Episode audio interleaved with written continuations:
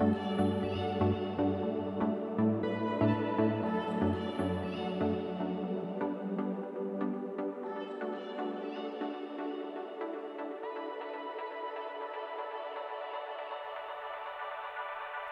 Hello, everybody, and welcome to the Honest Worship Podcast.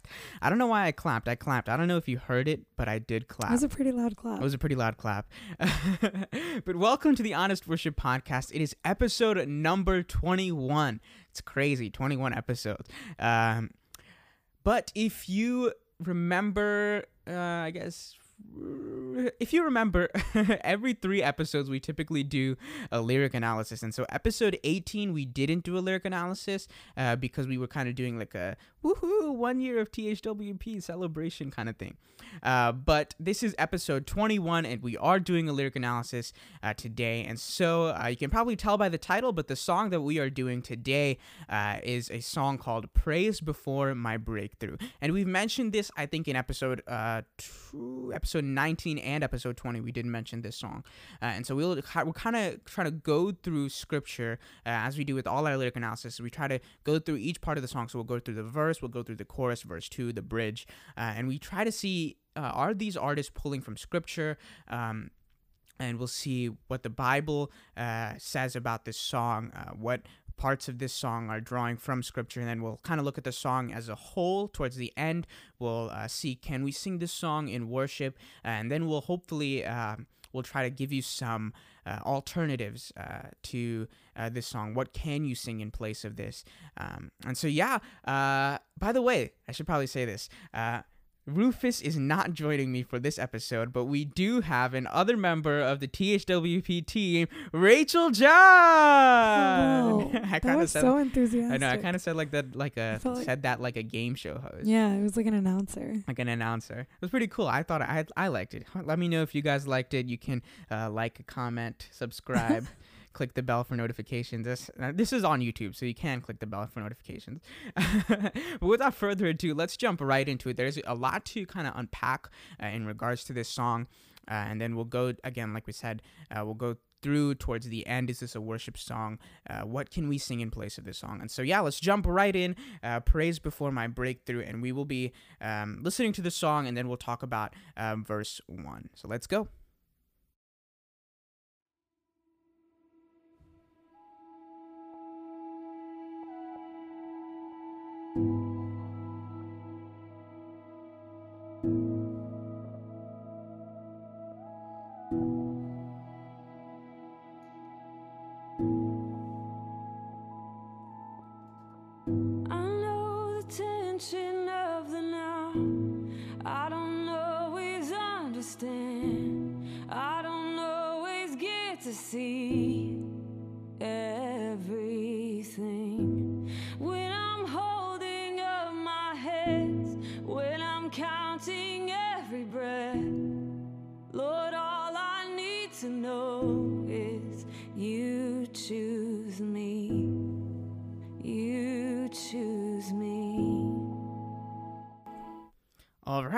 Is verse one. I'm going to read the lyrics, and then um, both me and my sister we will both talk about uh, about this verse. Uh, so let's read the lyrics right now. Um, verse one starts with. Uh, let me just adjust the mic here so I can see the screen as well. Uh, verse one starts with, "I know the tension of the now. Uh, I don't always understand. I don't always get to see everything. Uh, when I'm old, when I'm holding up my hands, when I'm counting every breath, Lord, all I need to know is you choose me. You choose me. And so let's uh, let's talk about this verse, uh, and then we can kind of go through Scripture and see what what is pulled from Scripture for this verse. So let's talk about. I know the tension of the now. I don't always understand. I don't always get to see.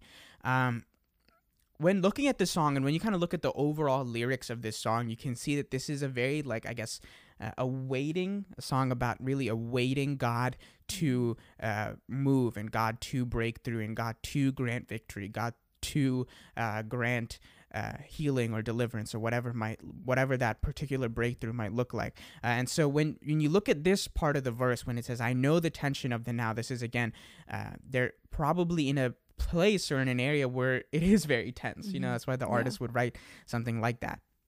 where it is very tense and there are a lot of lot of things in our life that are very tense uh, and everybody of course has very different situations uh, when we think about um, the experiences that are tense maybe it's a test and maybe from a test it can be something completely different maybe it's a physical uh, struggle uh, that you might be enduring or maybe it's um, sickness uh, maybe it's another form of suffering that is very tense in that present moment.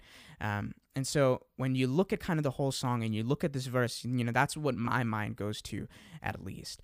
Um, and the next part goes, I don't always get to see everything. And so I'm again assuming in the in the broader context of this song, uh, I don't always get to see everything. You know, we kind of go to Romans 8:28, you know, all things work together for the good of those who love God and are called according to his purpose. And so we don't always get to see uh, what is the good that's happening, right? I mean, in our suffering, in our in the deepest darkest parts of our life when things might be going to absolute shambles, right? We don't always get to see how God is moving um, in that present moment, right? The tension of the now. We don't always get to see what God is doing but we can trust that he is working all things together for the good of those who love him and are called according to his purpose. And so that's what I'm assuming, at least, uh, is what the artists are kind of talking about here in this first verse. Uh, and then they go to uh, when I'm holding up my hands, when I'm counting every breath, uh, Lord, all I need to know is you choose me. And so I'm guessing that's just kind of like uh, kind of a act of surrender. In my, I'm guessing it's an act of surrender.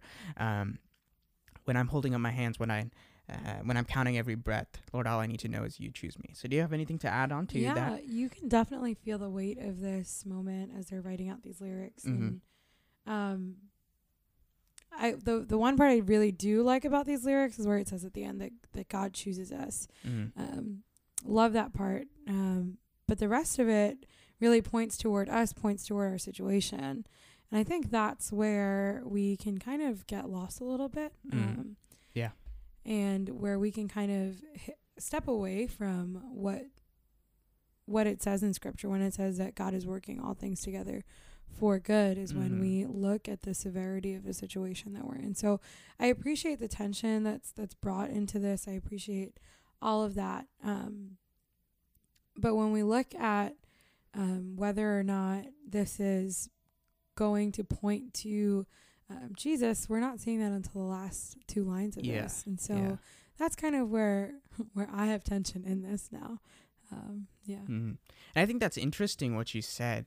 Um, you know, the, this kind of pointing to more of our situation rather than the God who is working in our situation.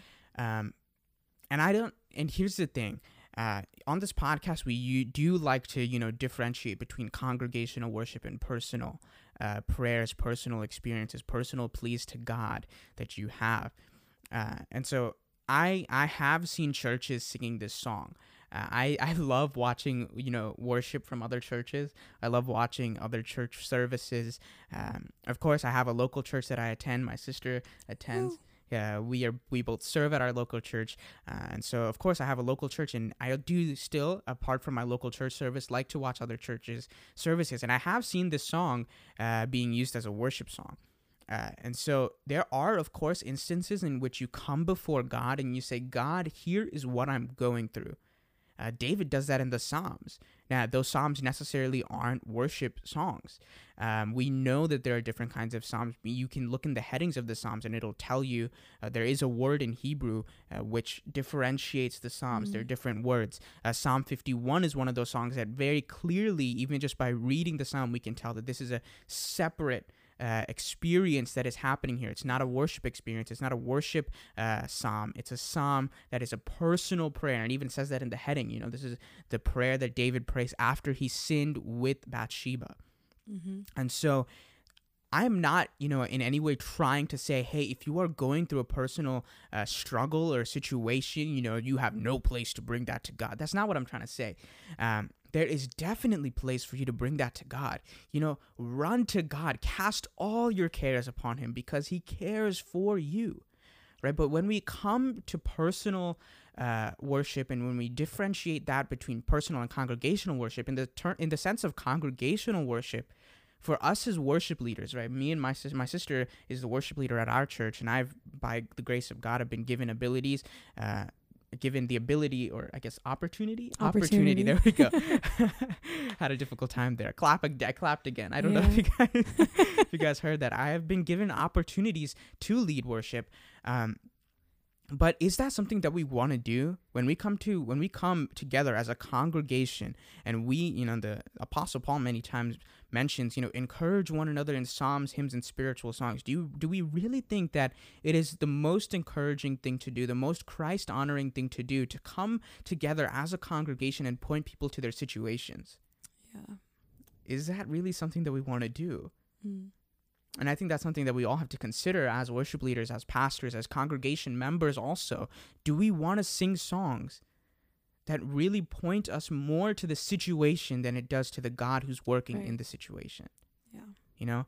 Um, you have anything to add on to that? Yeah, I think there is also just it- we'll see this throughout the song, I think, but if we were to hold a scorecard, right, and say God one side, situation the other side, I think the situation wins when it comes to this verse. Um, Mm.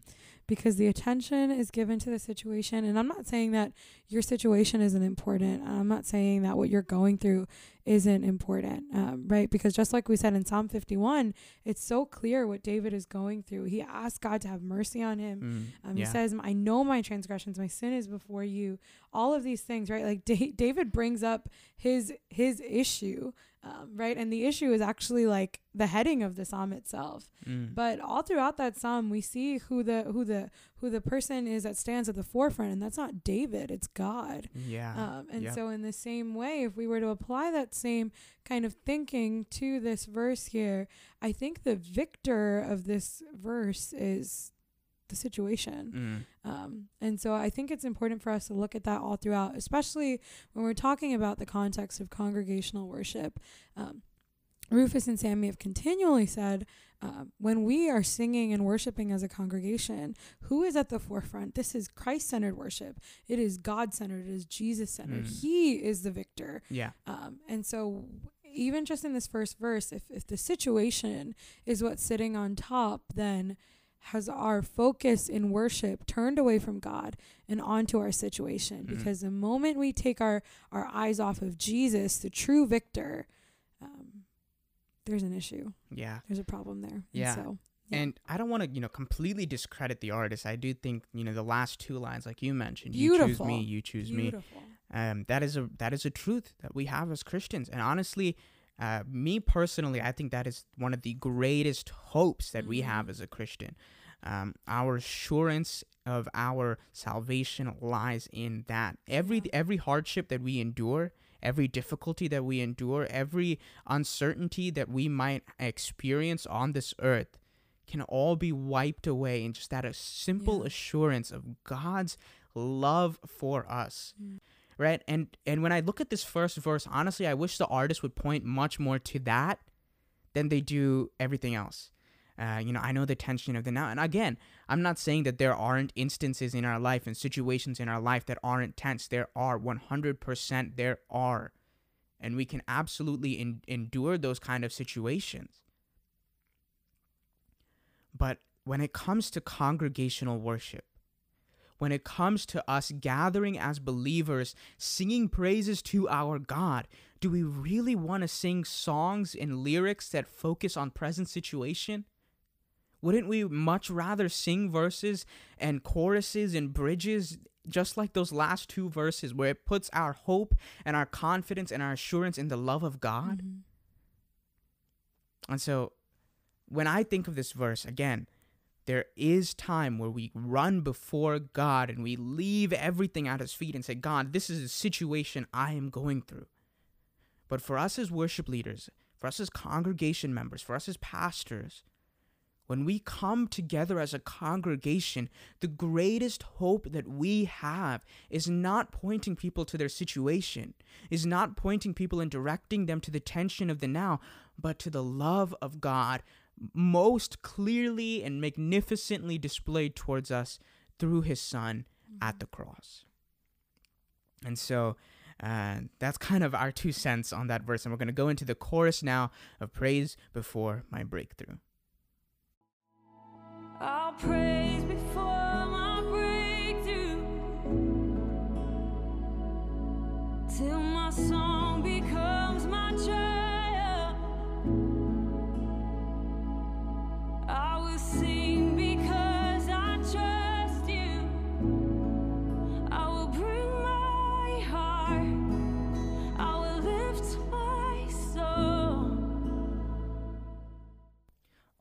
right, that is the chorus of "Praise Before My Breakthrough." I'm gonna lead, read, lead. I'm gonna read the lyrics, uh, and then we'll discuss. Uh, the chorus says, "I will praise before my breakthrough, um, till my song becomes my triumph. I will sing because I trust you. I will bring my heart. I will lift my song." Uh, do you want to start off with this chorus? Sure. Uh, the one thing I do want to say, and I meant to say this earlier, but Katie Torwalt's voice is beautiful. Yeah, Katie Torwalt. Does I can't really, really like nice voice. not go into this without saying that her voice and her tone. Oh my goodness, just absolutely Yeah, beautiful. and I don't think we mentioned the artists of the song. Bryan and Katie Torwalt, by the way, are the ones that uh, wrote this. A really popular, pop, famous, popular song that uh, you might know is "Holy Spirit," which they wrote. Uh, oh, I didn't know that. They, yeah, they, they, wrote "Holy. Spirit." Um, so that is a really popular song that they wrote. Um, and so uh, this is just one of the songs that they uh, they wrote, and so we're discussing it now. And what you said, absolutely, one hundred percent. Her voice is It's- really, it's really, really nice. And Bryan Bryan Torwalt, I think, what's the other song? They sing a song, um, "When You Walk Into the Room." Uh huh. Yeah, When you walk he into he sings that song. Really, really, I like. I actually really like that song, uh, and he he his voice is really nice on that song too. yeah, they're anyway. Yeah. aside, we love how they sound. Yeah. Um, Back to the chorus.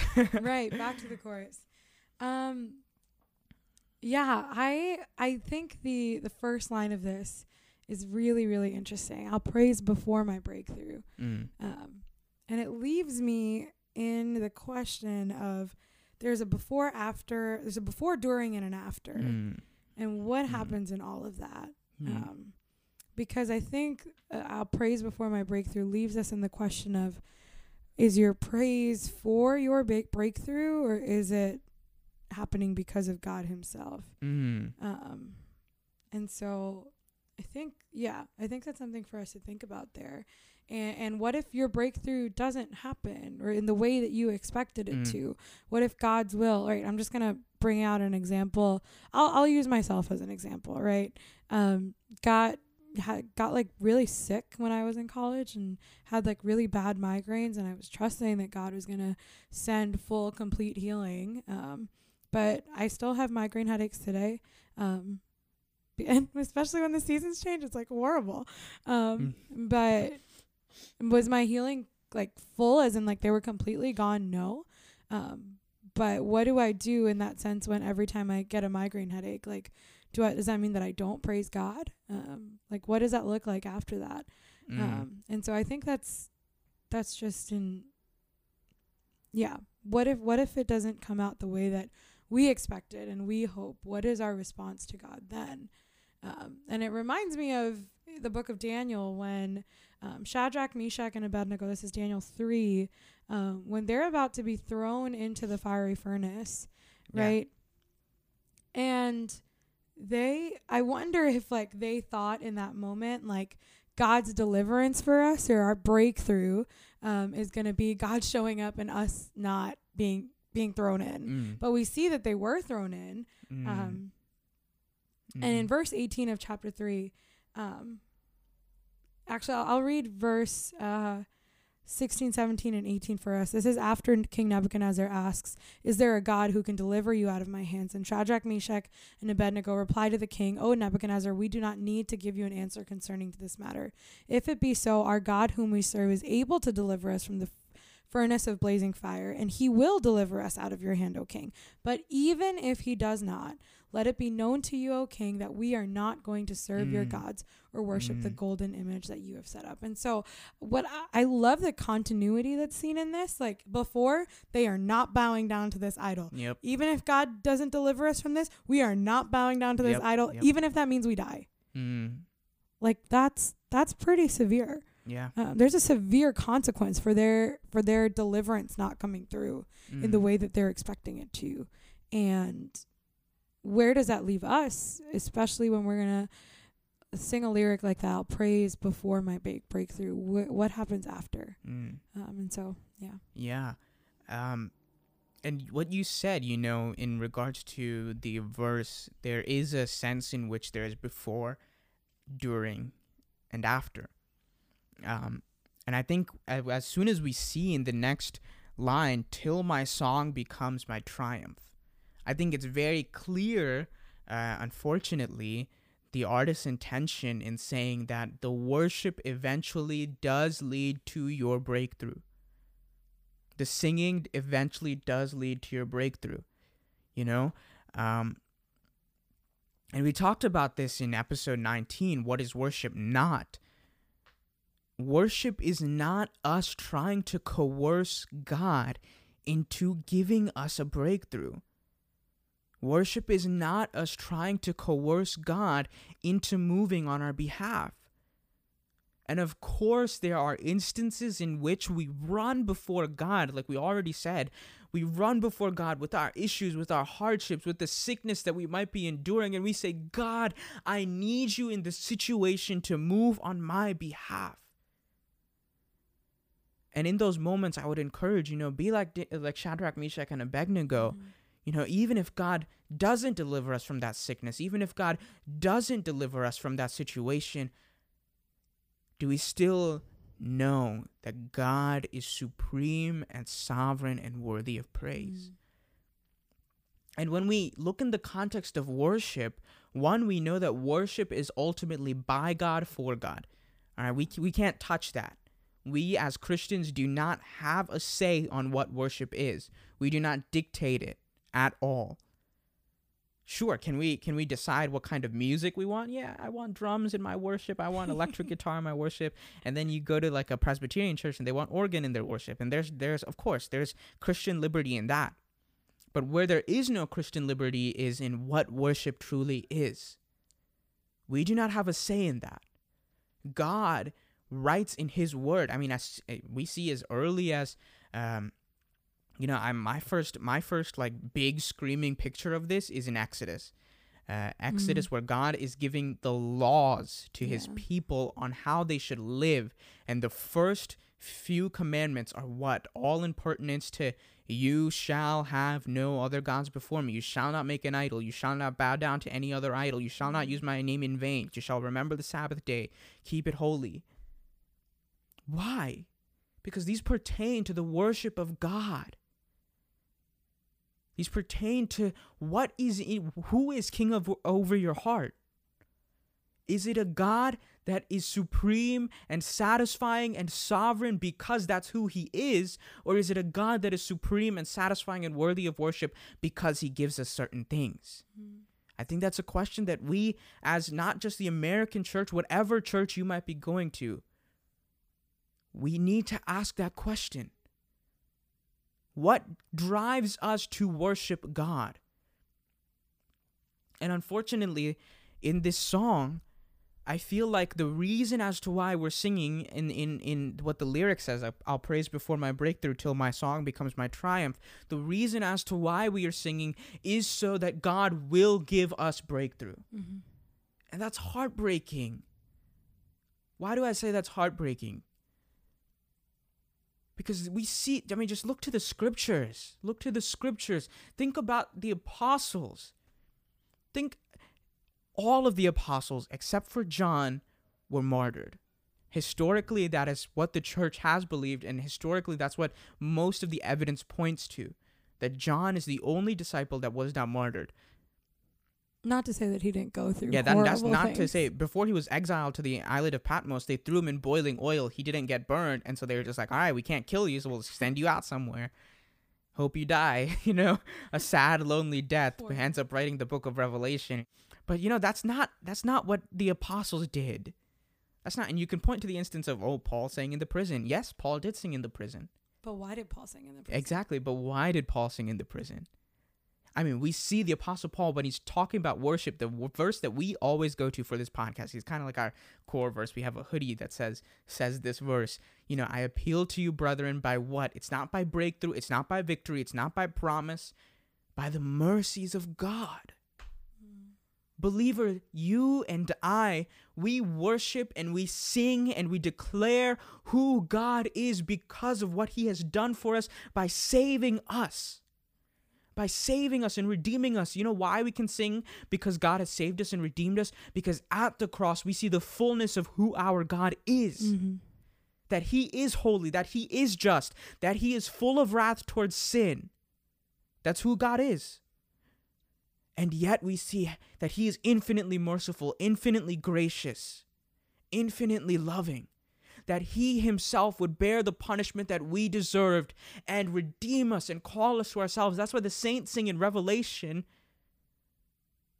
Worthy are you to take the scroll and open its seals, for you were slain, and by your blood you ransomed people for God.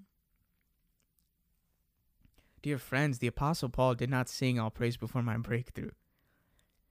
Peter, when he was nailed upside down to be killed, he was crucified upside down. Uh, most uh, of church tradition will agree that Peter said, You know, I'm not worthy to die like my Savior, so let me, you know, be hung upside down so Mhm. I could kiss his feet. Mm.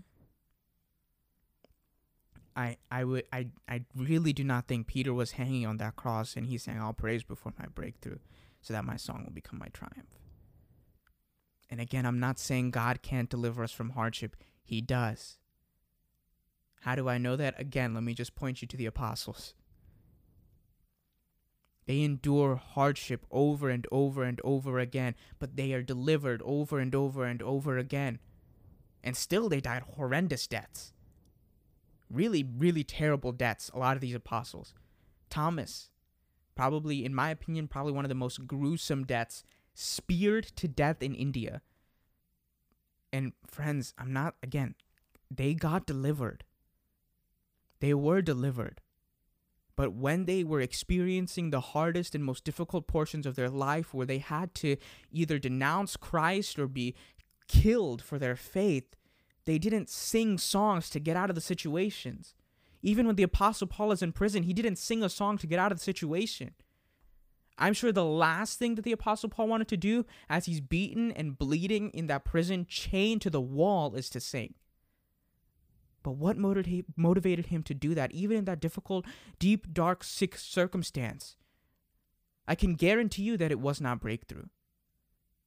But like the Apostle Paul says in his letter to the Romans, the mercies of God, the mercies of God, dear friends, is what causes us to sing amidst difficulty, amidst trial, and mm-hmm. amidst hardship, and amidst suffering. We look to the cross and we sing, Jesus, you are worthy to take the scroll and open its seals, for you were slain, and by your blood you ransomed people for God.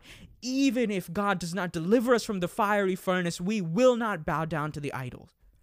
Can we do that, believers? Friends, THWP family, can we do that?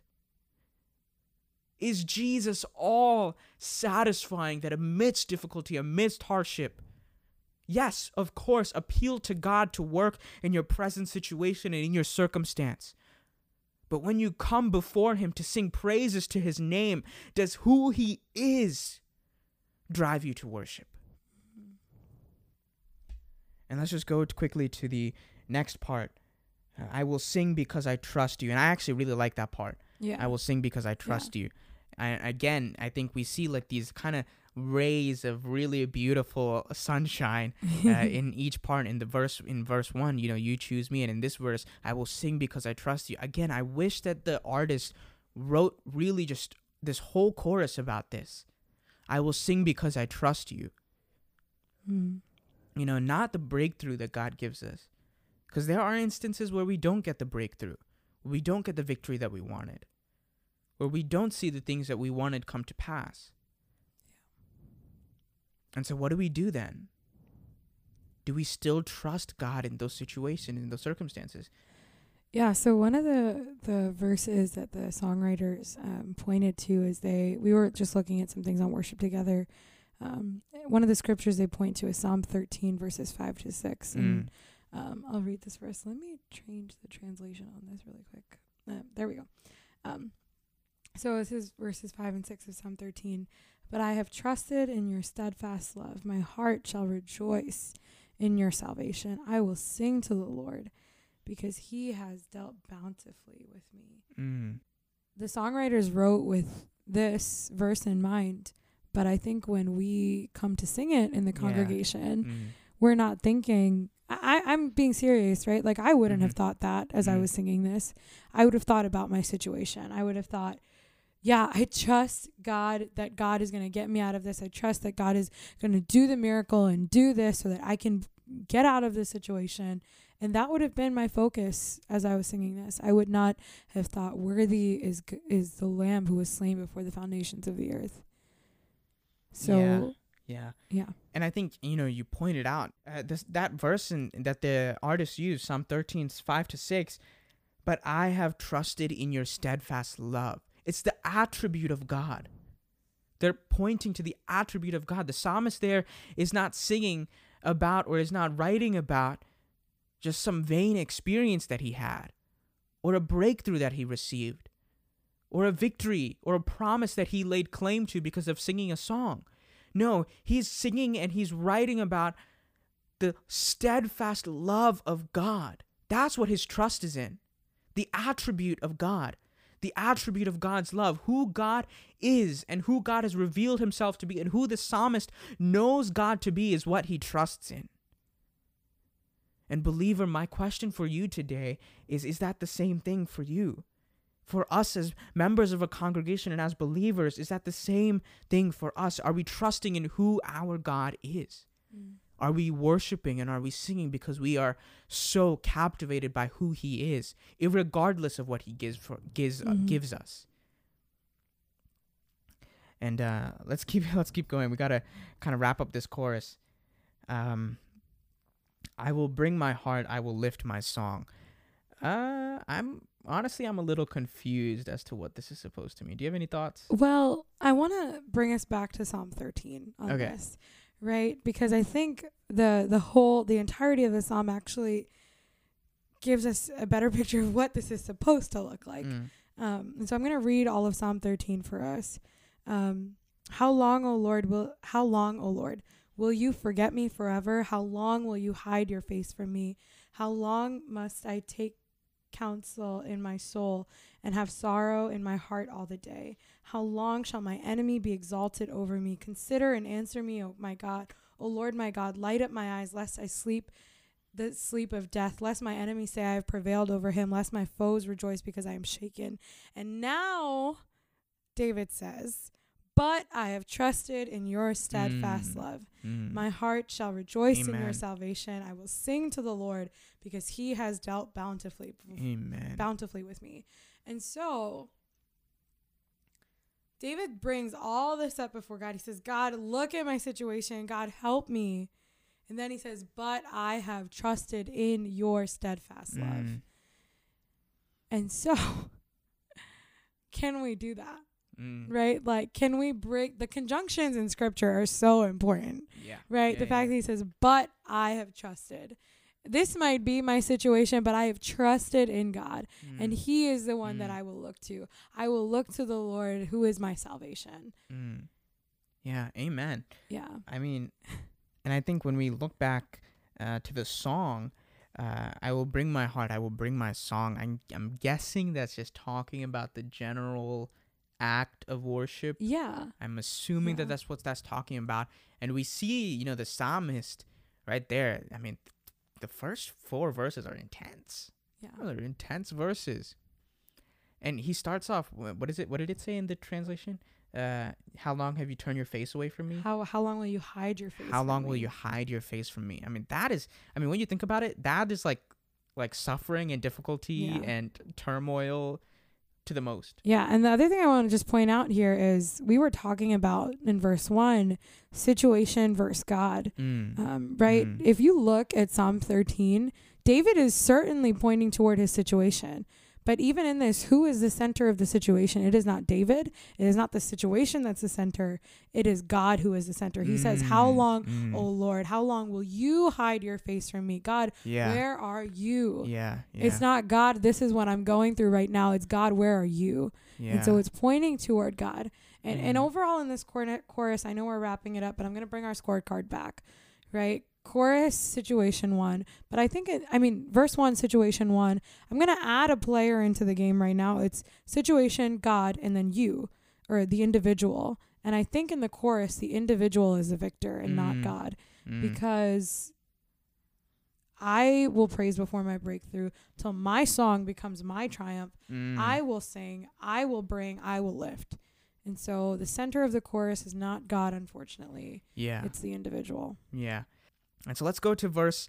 Uh, no, we already did. We do verse two. No, we didn't do We didn't do verse two. Wow. Oh my gosh. so we'll do verse qu- two quickly, and then we'll do uh, the bridge. When I'm listening for your voice and I'm shutting out the noise, I know that you will speak clearly.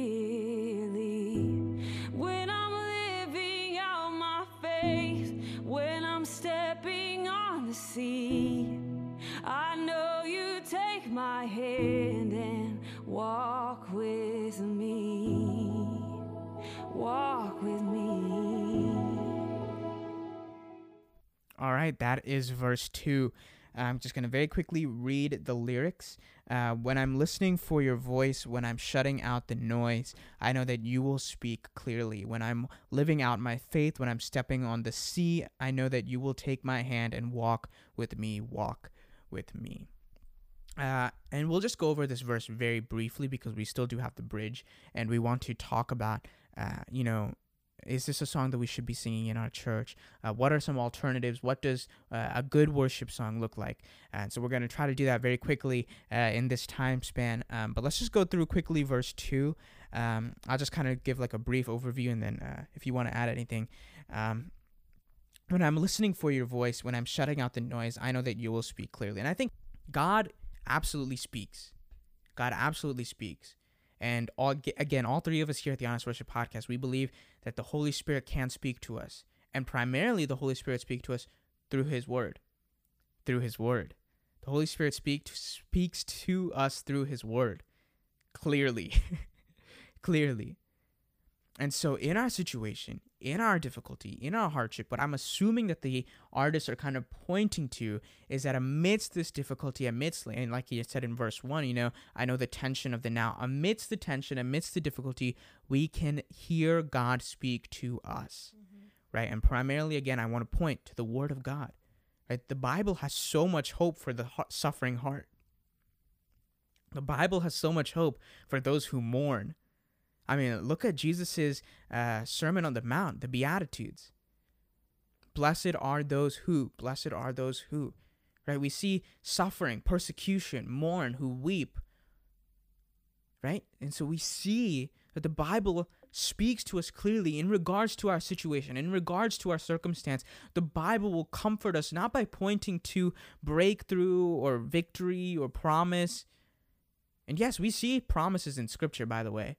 And one promise that we often skip over is the promise of suffering. I'm being very honest with you. That's a promise. You go to a, any church, and most likely they will point to many promises in the Bible, but they will leave out the one where the Apostle Paul says, and even Jesus, most clearly, Jesus says, You will be dragged through the synagogues, you will be persecuted for my name's sake. But what does Jesus say? Blessed are you when they persecute you and revile you for my name's sake. Suffering is there, believer. Suffering is there. The Apostle Paul says in the book of uh, Philippians, chapter 1 itself. And by the way, the Apostle Paul is writing this book while he's in prison. It's technically house arrest. but what does he say? It has been granted to you that you not only believe, but also suffer for his sake. That's a promise. Believer, that's a promise. Suffering is a promise. And where do we turn? Where does our heart turn?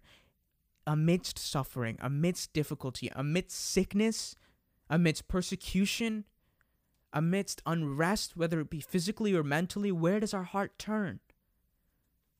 Please, I'm begging you, turn to the scriptures, turn to God, pray before God, ask Him, God, reveal who you are to me. I mean, read Romans 8. Though we are led like sheep to be slaughtered, what does he say? In all these things we are more than conquerors through him who loves us. What does Jesus say to the believers? You will endure suffering in this world, but take heart, I have overcome the world. Our confidence and our rest, believer, lies in Christ. And so I appreciate the artists here for doing that. Uh, when I'm listening for your voice, when I'm shutting out the noise, I know that you will speak clearly. Do I necessarily think that they were trying to point to the scriptures? Uh, I, I don't know. Uh, I wouldn't say 100% that they were trying to point to the scriptures, but I think um, in a much broader context of where God can speak to us through suffering, uh, through hardship, and in the midst of hardship, we can definitely go to the scriptures, go to God, and He will speak clearly to us. Uh, next, let's go very quickly. When I'm living out my faith, when I'm stepping on the sea, I know that you will take my hand and walk with me. Um, again, I think this is just kind of quickly talking about uh, God's faithfulness in our Christian walk. When we step out in this Christian walk, from the moment that we, you know, say, Jesus, I believe in you. I submit to your kingship. I know that you are Lord, and I'm going to follow you with everything I have. I mean, I, I personally believe that from that moment on, God is keeping us until the day that He comes. I firmly believe that. And so, yes, absolutely, God takes our hand. 100% God takes our hand. I think more than God taking us our hand, taking our hand, I think that he picks us up and carries us. I mean, we see that Jesus says that nothing can snatch them out of my hand when he's talking about his sheep in John chapter 10. Nothing can snatch us out of his hand. Believer, let that be an assurance to you, right? From the moment that we in faith put our trust and our confidence in Jesus, from that moment on, we can trust that He is walking with us. And more than that, we are secure in His hand. Mm. Um, you have anything to add on to that? Yeah, I just, I mean, obviously, the passage of scripture that's being pointed to here is when Peter um, steps out onto water, mm. um, where it says, When I'm living out my faith, when I'm stepping on the sea. Mm. I know you will take my hand. But let's look at what happens in Matthew 14 when Peter steps out onto the sea. Um, we see him very clearly drowning. Why? Because he took his his eyes off of Jesus. He took his gaze off of Jesus. Um, and it says in verse in Matthew chapter 14 verse 30 it says so but when he saw the wind he was afraid and beginning to sink he cried out lord save me uh, and Jesus immediately took his hand and reached out to him.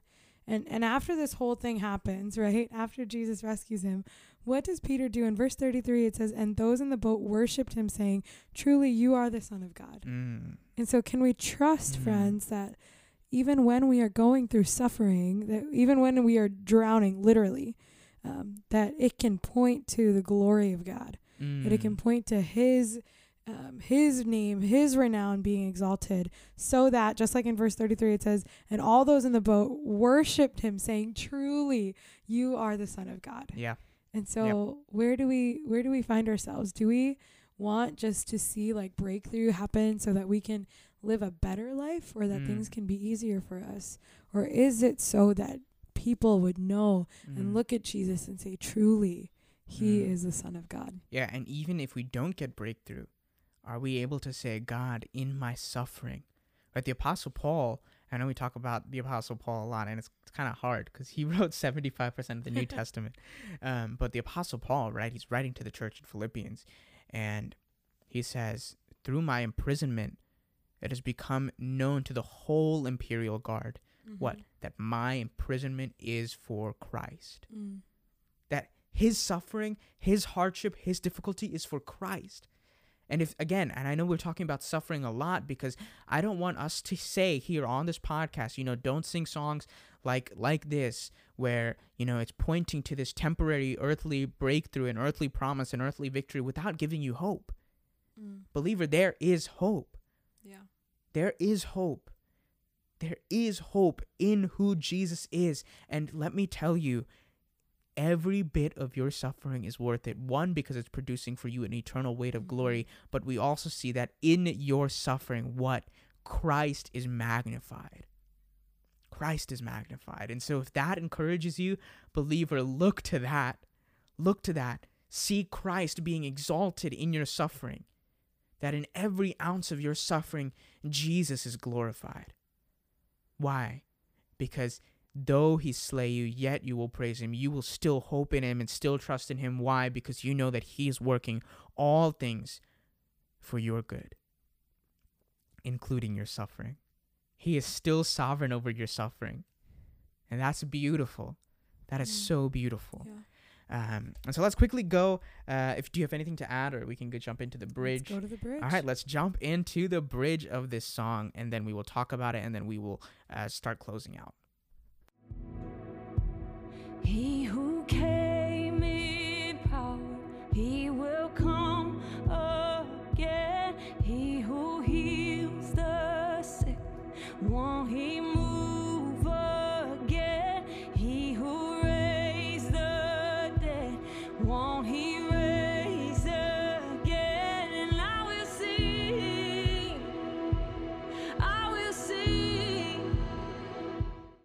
All right, and it does repeat that bridge, by the way. Uh, So Mhm. let's uh, just um, read the lyrics very quickly, and then we'll talk about it. Uh, he who came in power, um, he will come again. He who heals the sick, won't he move again? He who raised the dead, won't he raise again? And I will sing, I will sing. Uh, do you want to start off with this? We love the bridge. Well, I love the bridge. yeah. Um, this scorecard, who is the victor? God is the victor. yeah, yeah, yeah. Um, full on, we see it in this portion of the song. This is where like we see God exalted, holy. Um, and I want to point to the other verse that the songwriters use in for this is Isaiah 12 2. Um, it says, Surely God is my salvation. I will trust and not be afraid. The Lord, the Lord Himself, is my strength and my defense. He has become my salvation. And I and I the what we see in Isaiah 12 2 is this like exalting of God, and we see that mirrored here in this bridge. And I I want to say it's really the only place in this whole song where God is truly like Mm. put on full display. Yep. Nothing else takes away for him from him. He is he is magnified holy. Um, and, and the one thing that like really came to mind for me as I was listening to this part is Jesus Christ is the same yesterday, today, Mm. and forevermore. Mm. And so he who came in power, he will come again. Yes. Amen. Um, it is trusting in what God has done, who what He has shown Himself to be, and putting our hope and assurance in Him. Again, He who heals the sick, won't He move again? Yes, Mm. He will, Yes. because He is still able. He is still healer. He who raised the dead, won't He raise again? And friends, I cannot stress this enough. One of the, I, I believe, the greatest miracle is that God took we who were dead in our trespasses and Amen. sins and raised us to life in Christ Jesus. Mm. He will raise us to life. Amen. And because of who he is, we will sing. Mm. And so, yeah, huge fan of this bridge. Love how it puts Jesus on display and exalts him. Yeah, and I don't want to add too much to that because I think you did a beautiful job in just covering this up. But absolutely, this bridge does point to who God is, um, and I think this outlines well. And we're gonna go into you know what can we what song should we sing? I think this outlines well what we should sing. It magnifies God. It magnifies who He is. He is the one who came in power. I mean, when we think about Jesus, right, we typically think about this very humble servant king, and that he is. Absolutely, Jesus is that. But we also see Jesus being the same one who's in the garden and he says, Do you not know that I could appeal to my Father and I can have legions of angels come down here? Isn't he the same one that also he you, know if you read the passage uh, in John where Jesus is you know they come to arrest Jesus um, you see that Jesus says I am he and we talked about this in our I am episode of the atonement series um, that word there or the words there is just ego eimi and that simply translates to in the most basic form simply translates to I am and when we when we see Jesus say, uh, you know, before Abraham was, I am, right? When we see every single time in the instances where Jesus is walking on the water, uh, and he comes before and he says, "Do not be afraid, I am He." Right? It's it's doesn't there's no He in the actual Greek. It just says I am, ego eimi. Why? Because Jesus is the I am that we see in the Old Testament. He is the one that's speaking to Moses in that burning bush, saying, I am who I am. God, right there in that garden, orchestrates his own crucifixion. Crazy. Crazy, Mm. right? How beautiful is that? How beautiful is that? And so he came in power then, and one day he's going to come in power again. Right? We see in Revelation chapter 19, I believe it is, the rider on the white horse, right? Mm. On his robe is written uh, word of God. It's robe dipped in blood, and on his thigh it says King of Kings, Lord of Lords, right? And out of his tongue comes a double-edged sword, and it's awesome, right? This awesome, awesome picture of our King of Kings and Lord of Lords coming again in power. Um, uh, he who heals the sick, won't he move again? Absolutely. I love that verse again. I am a firm believer that God is able to heal the sick to this day. 100%. He will do it. He is doing it. He is Yeah. working even today. Um, and then he uh, who raised the dead won't he raise again? And like my sister pointed beautifully, Ephesians chapter 2. I think we mentioned this ev- literally every single episode. How can you not? How can you not mention Ephesians chapter 2? Uh, you know, we who were dead in our trespasses and sins, more more than just physical raising from the dead, God is absolutely able to do that, and there will come a day, right? This mortal body shall put on immortality, and we Mhm. talked about last episode. You know, this body that is stained with sin shall be washed clean of all impurity. We shall be given a new body, dressed in the righteousness of Christ, stand before His throne, and sing praises to the King of Kings and Lord of Lords for all eternity. And yet we see a glimpse of that even on this earth when one single person comes to faith, we know that God has just raised them out of that muck and the mire and Amen. placed them on the solid rock that is Yeah. Christ Jesus. He raises the dead believer, absolutely. Um, and then at the end, I will sing, I will sing. It's just because of who God is, because of what He has done, we can sing. Um, so yeah, all in all, uh, let's talk. Would you sing this song as a worship song? Would I sing this? Yeah. um, I would not sing this in Mm. in the context of congregational worship. Mm. I would not sing this as a Yeah. worship song. Uh, I also would not sing this as a worship song. Um, and I don't want to just, you know, kind of, oh, here's, I just don't think, I just don't like this song. But, uh, you know, in everything that we went through, one question that I would ask you, uh, the listener, to uh, ask yourself is in every lyric that you have seen of this song and every part that we have broken down, has your heart been motivated to gaze upon Jesus and to fall at his feet? You know, proskuneo, we talked about that in Mhm. episode 19 to fall prostrate before God. Does the lyrics of this song motivate you to fall before God and ascribe to him the glory that is due to his name, right? We see that in the Psalms. Worship the Lord in the splendor of holiness, ascribe the Lord the glory that is due to his name, right? Or even the old English word for worship, worthship. It's an ascribing of worth. Do the lyrics of this song cause you to do that? Does it motivate your heart and captivate your heart with who God is? I would I would encourage you to do that. And not just for this song, for every song. We're going to definitely have more lyric analysis uh, with songs that are similar to this one as well. But does this motivate your heart to be captivated by who God is and to worship Him because of that? And here's the thing: if, if as we wrap up, believer, God does not need to be decreed by our lyrics Mm. to act on our behalf. Yeah. God's sovereignty is not limited and confined to the authority that we give him. And contrary to what we might believe or what we know about God's sovereignty, there are churches that teach that. There are churches that teach that. And it's heartbreaking.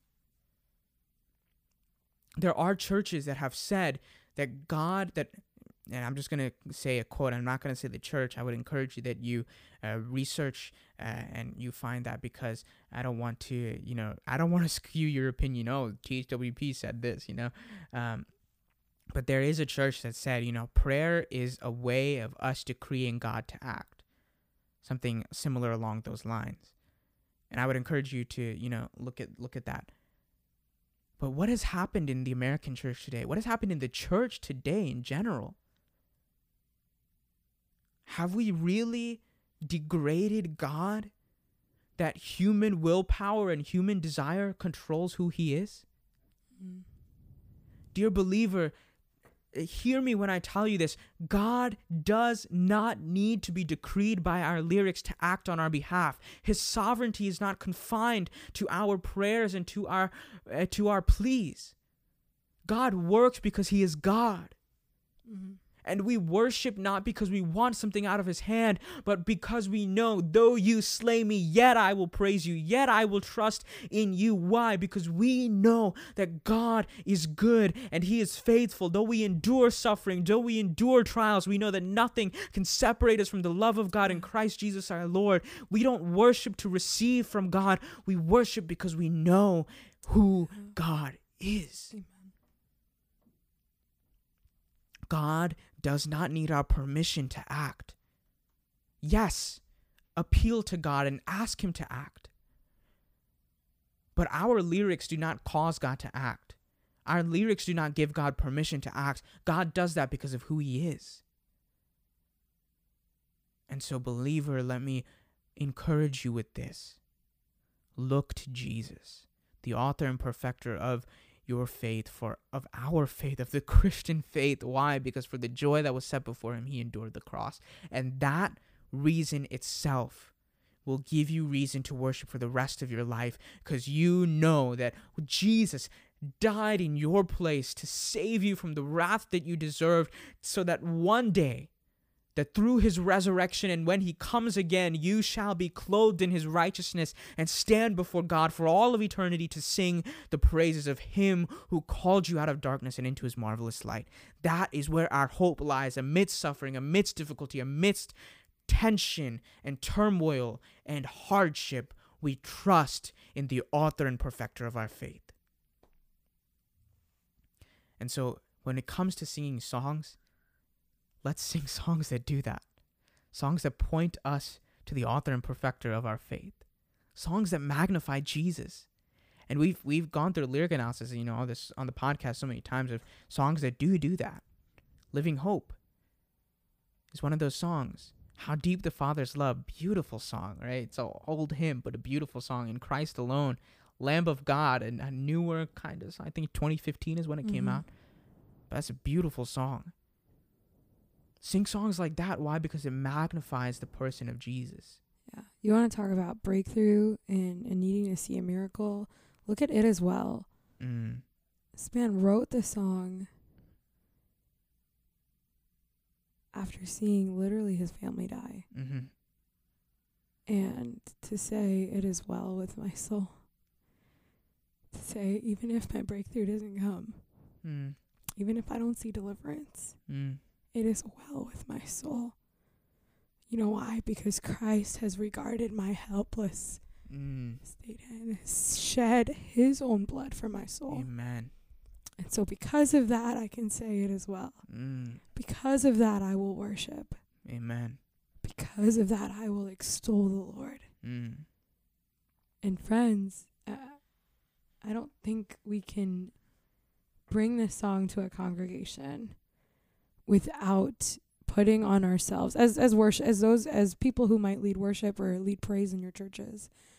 I don't think you can lead a people into singing this song without making them think more about their situation, more about themselves than Mm. causing them to think about God. Because I'm going to be very honest with you. As we were listening to this song, listening to, uh, analyzing these lyrics, I was sitting here and I was thinking about all the times that I didn't see God come through in the way I expected Him to.